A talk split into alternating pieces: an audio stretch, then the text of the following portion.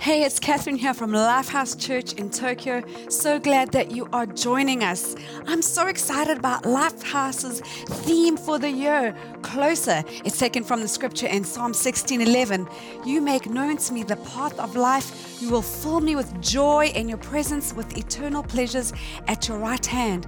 When we are in God's presence, when we come closer to Him, we experience incredible joy. This is so exciting. There's always an invitation for us to come close to God, to be in His presence, to lean in. And when we're in His presence, amazing things happen.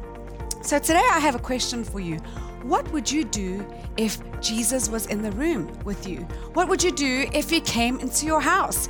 Maybe you are a very hospitable person, you'd show him great hospitality, great food, you'd give him the best seat in the house. Maybe you'd ask him lots of questions. Maybe you have like a, a really great Spotify playlist that you would you would put on. Maybe you just love to show hospitality. Um, I want to find out from you, what would you do if Jesus came to your house? I've actually been at the receiving end of some really generous hospitality. And one particular event that sticks in my mind the most was when I was on a trip, a mission trip to Zimbabwe. It's a close, a country close to South Africa. And I was visiting a very, very poor rural community. They didn't have much, but they welcomed me uh, so hospitably and generously. As I arrived, they made a dinner for me, and they didn't have much. They had a few chickens, and they took one of their chickens from their garden and they killed it and they prepared it for me.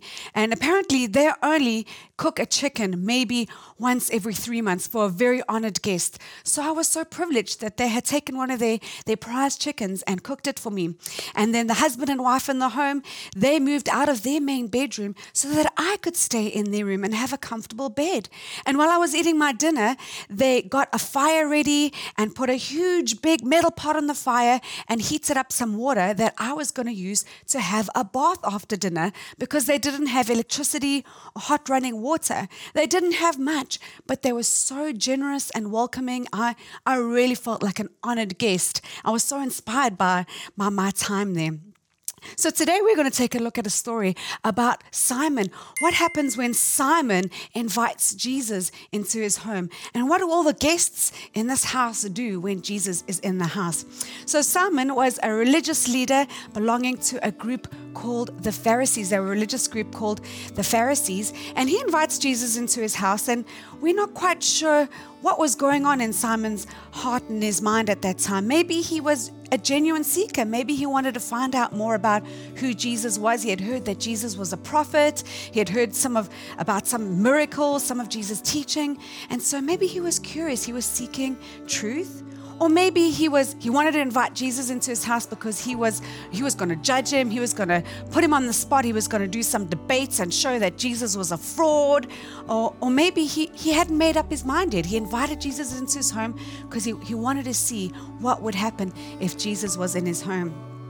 So let's take a look at what happens when Jesus comes to Simon's home. We read from Luke 7, verse 36 to 50.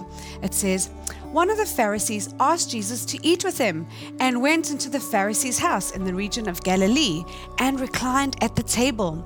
Now there was a woman in the city who was known as a sinner, and when she found out that he was reclining at the table in the Pharisee's house, she brought an alabaster vial of perfume, and standing behind him at his feet, weeping, she began wetting his feet with her tears and wiped them with the hair of her head, and respectfully kissed his feet as an act signifying both affection and submission, and anointed his feet with perfume.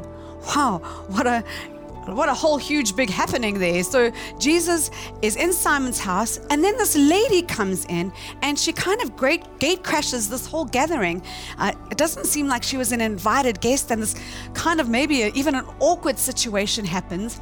And even though her name isn't mentioned here, uh, we know that she had a reputation. It says that she was a notorious sinner, uh, a moral woman. So she was probably a prostitute. And so everybody in this room knew this woman's reputation and they were like, why is this lady here and what is she doing? But she comes to this house. She hears that Jesus is there. She comes to the house and she's overcome with emotion. She's crying, and not just little bit of tears. She's crying so much. It must be so many tears that it's wetting Jesus' feet. So much water. And she's wiping and washing away the tears with her hair. And she she came ready with this offering, this alabaster jar of perfume, and she anoints Jesus' feet with this perfume jar. And so this might seem like kind of an whole strange act, but this was very much part of Jewish custom. This was a way that you would honor and thankfully respect somebody. It, it, just just show that you are grateful to somebody. It's a it's a real big honor to do this kind of act. And this perfume would have been really such an expensive, valuable item. Many commentators say that this perfume would probably be the equivalent of a year's wages. So that's a lot, right? A year's worth of wages in this jar of perfume that she pours at Jesus' feet. And I know some of you guys are watching here, you can't really relate to this idea of uh, perfume and, you know, putting perfume on someone, but just think in your context what a year's wages could do, could achieve, what you could buy with a year's wages. Maybe it would be a car, home gym equipment, maybe you could afford a house. It's, it's a lot of money, a year's worth of wages. She extravagantly pours this at Jesus' feet you know, usually the Jew- Jewish custom when you went into someone's house is that you would take a little dab of perfume as somebody arrived and you would dab it on their forehead and uh, you would welcome them in. They'd been obviously on a long journey. They come into your home. You're saying you're an honored guest and you, you, you put a little bit of uh, oil on their forehead. But this lady didn't just put a dab, she extravagantly poured this whole bottle of perfume at Jesus' feet. And the whole room must have been filled with the fragrance of this generous act. So let's read what happens in this story now. So, verse 39, it says, Now when Simon the Pharisee, who had invited Jesus, saw this, he said to himself, if this man was a prophet, he would know who this woman is and what sort of woman is touching him, that she is a notorious sinner, an outcast devoted to sin.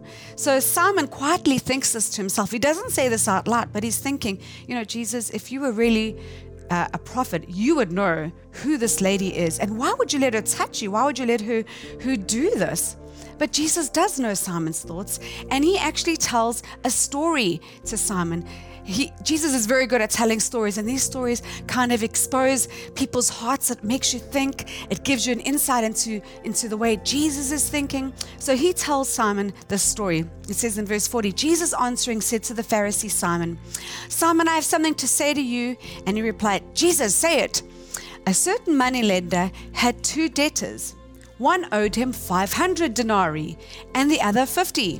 When they had no means of repaying the debts, he freely forgave them both. So which of them will love him more? Simon answered, The one I take it for whom he forgave more. And Jesus said to him, You have decided correctly. So there's two people in the story. One has a huge debt of 500 denarii, the other 50. And obviously, the, the person whose debt was the biggest had the most gratitude and thankfulness that somebody forgave them of their debt. And I believe that when uh, Jesus was telling this story to Simon, he wasn't trying to embarrass him or, or put him on the spot. I really believe that he, he wanted to take someone on the journey with him. He wanted Simon to, to see where he was and that Jesus was in his house. And this was an incredible opportunity for him. He was showing Simon what was really happening here with this lady and what was in Simon's heart. So, verse 44, it says, Then turning to the woman, he said to Simon, Do you see this woman? I came into your house, but you failed to extend to me the usual courtesies shown to a guest. You gave me no water for my feet, but she has wet my feet with her tears and wiped them with her hair, demonstrating her love. You gave me no welcoming kiss, but from the moment I came in, she has not ceased to kiss my feet. You did not even anoint my head with ordinary oil, but she has anointed my feet with costly and rare perfume. Therefore, I say to you, her sins, which are many, are forgiven, for she loved much, but he who is forgiven little loves little. Then he said to her, as he says this to the woman, you, Your sins are forgiven. Those who were reclining at the table with him began, began saying among themselves, Who is this who even forgives sins? Jesus said to the woman, Your faith in me has saved you. Go in peace free from the distress experienced because of sin. Wow. So Jesus explains what is happening in this maybe really, really awkward situation. This woman has been forgiven a great debt. She is like that person in the story Jesus was telling you who had this huge debt, a debt of her sin. She had this terrible past. She had this, this life of sin, a prostitute. She must have seen and done some, some horrible things, right? She had this incredible debt, but she had received forgiveness and acceptance from Jesus. And because of that, she was so thankful, so overwhelmed, because she realized how big her debt was and how great God's forgiveness was that she couldn't help but generously pouring out her honor and her worship and her thankfulness to Jesus. Um, she must have been so joyful that her, her debt had been taken away. And I love that she wasn't forgiven because of her great gift or her great love. She was forgiven uh, because of she made the decision to repent, to go a different way. But her great love was evidence that she had received so much forgiveness. I think that actually she had had an encounter with Jesus before the situation where we meet her in the house. I think she had met with Jesus. She realized that she needed him so much and she had made, the, made the decision to leave her old life behind, to repent and to come to Jesus. And so when she came to this house, she already knew that she was going to give him this great offering. She came ready to his house with this beautiful, extravagant gift that she was going to pour upon him because she had already received incredible forgiveness and acceptance from Jesus. So, what did people do when Jesus was in the room? We asked that, I asked that question in the beginning. What would you do if Jesus was in the room? And in the story, we can see different responses to Jesus in the room. We see the response of Simon, and we see response of the woman here, and they all had different heart responses. The woman, when she was in the room with Jesus, she realized her need for Jesus. She realized that she was in great debt. She realized who Jesus was, what he could do, and because of that, she she just poured out her worship and her thankfulness to him. She was right there close to him in his presence right by his feet.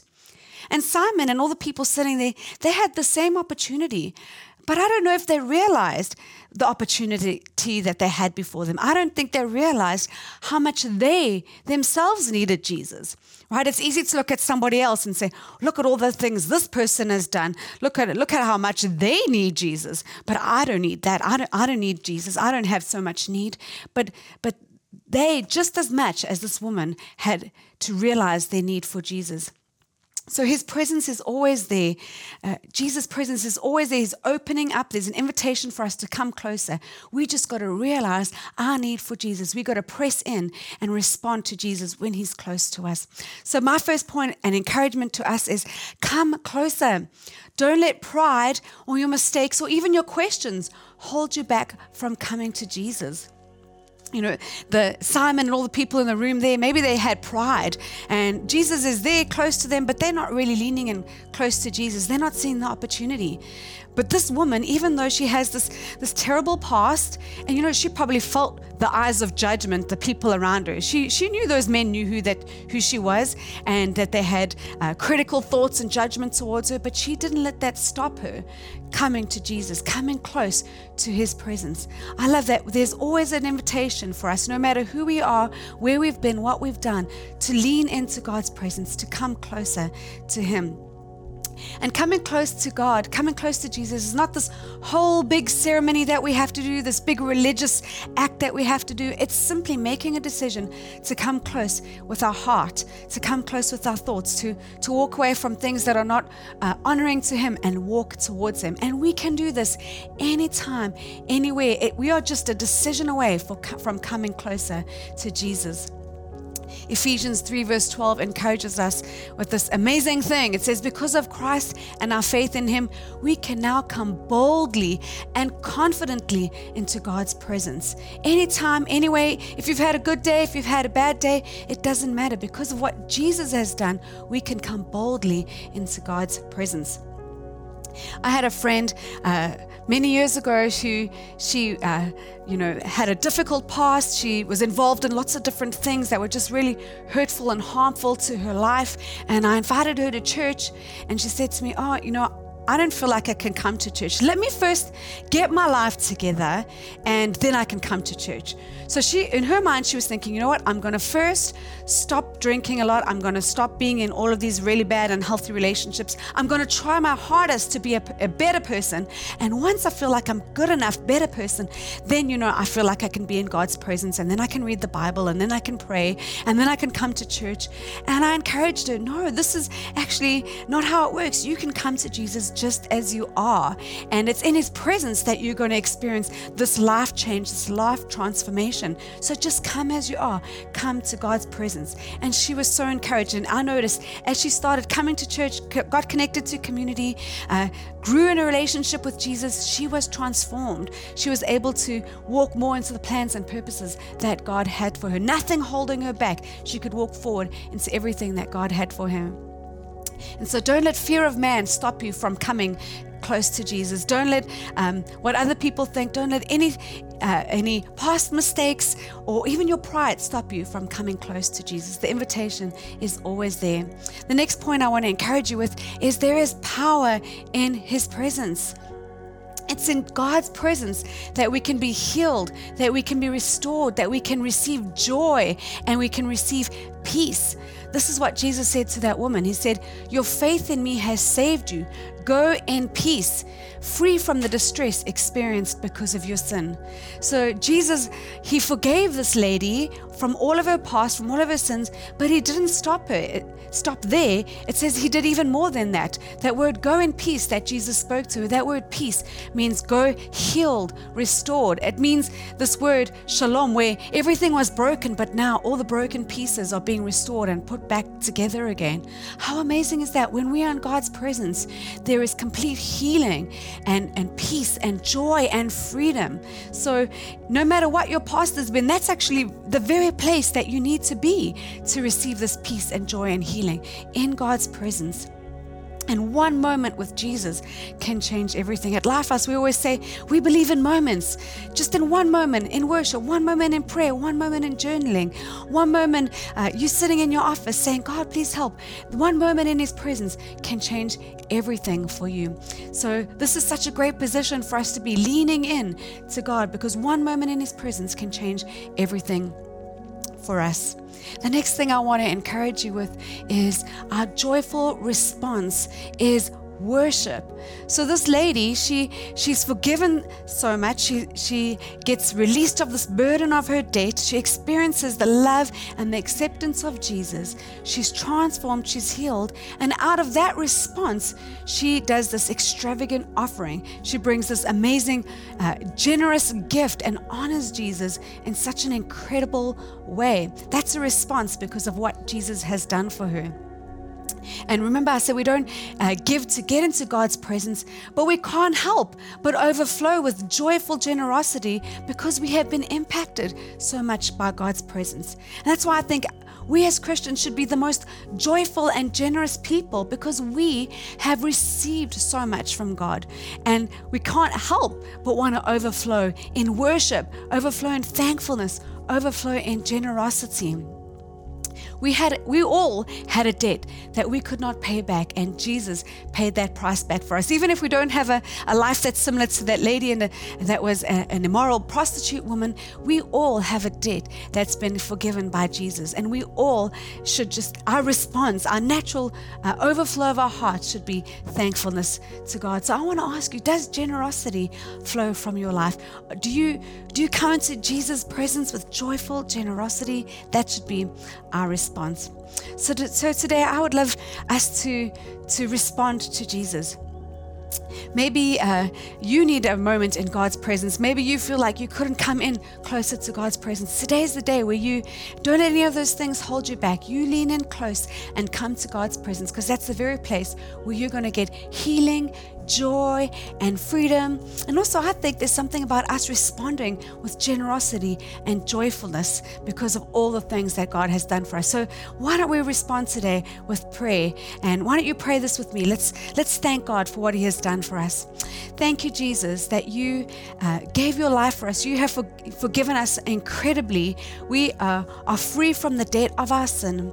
We have received so much love and acceptance from you. And we just want to say thank you.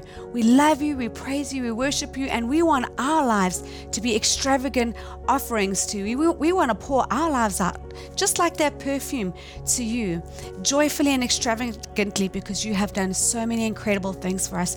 I pray if there's anyone watching today that needs one moment that'll change them in their presence, that you'd come bring healing to them, that there'll be joy and peace restored into their life. In Jesus' name, amen. Awesome. Just lean in close. God is close to us. And there's another group of people that I'd really love to take this opportunity to pray for. Like that story Jesus was sharing, that there were two people with this great debt that they couldn't pay back. And we all are like that. We all had a debt. We've all missed the mark. We all have gone our own way and not followed in Jesus' good and perfect way. We've all missed that mark. We've all made mistakes. And we all have a debt that we couldn't repay back. But the wonderful news is that Jesus paid the price for us. He paid the price for our sins so that we could walk free, we could walk into to eternal life and purpose because of his sacrifice on the cross for us. And all we have to do is accept this wonderful gift of salvation that Jesus offers for us. Say, Jesus, I want to be in a relationship with you.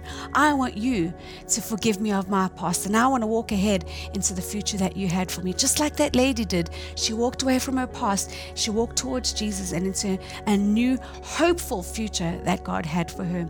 So if that's you, I want to take some time to pray for you today.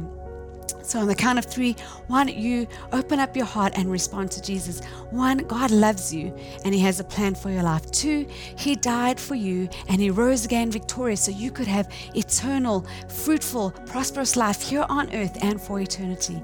So, three, if that's you, why don't you open your heart and say, Jesus, I want to follow you today. If that was you, I'm so excited for you. Woo-hoo!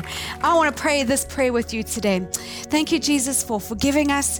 Thank you that you want to change our lives, that you have an amazing plan. Every person who made this decision today, would you lead them? Would you be with them? In Jesus' name, amen. So, if you made the decision today, we can pray this prayer together. It's going to appear on the screen today. Uh, uh, below, you can read it. It says, Dear Jesus, I believe in you. Thank you for forgiving me. Come into my life and I will follow you. Woo! Awesome. amazing journey with Jesus starts today. So I want to encourage you don't let anything hold you back from coming closer into God's presence because in His presence is incredible joy. Have a blessed week.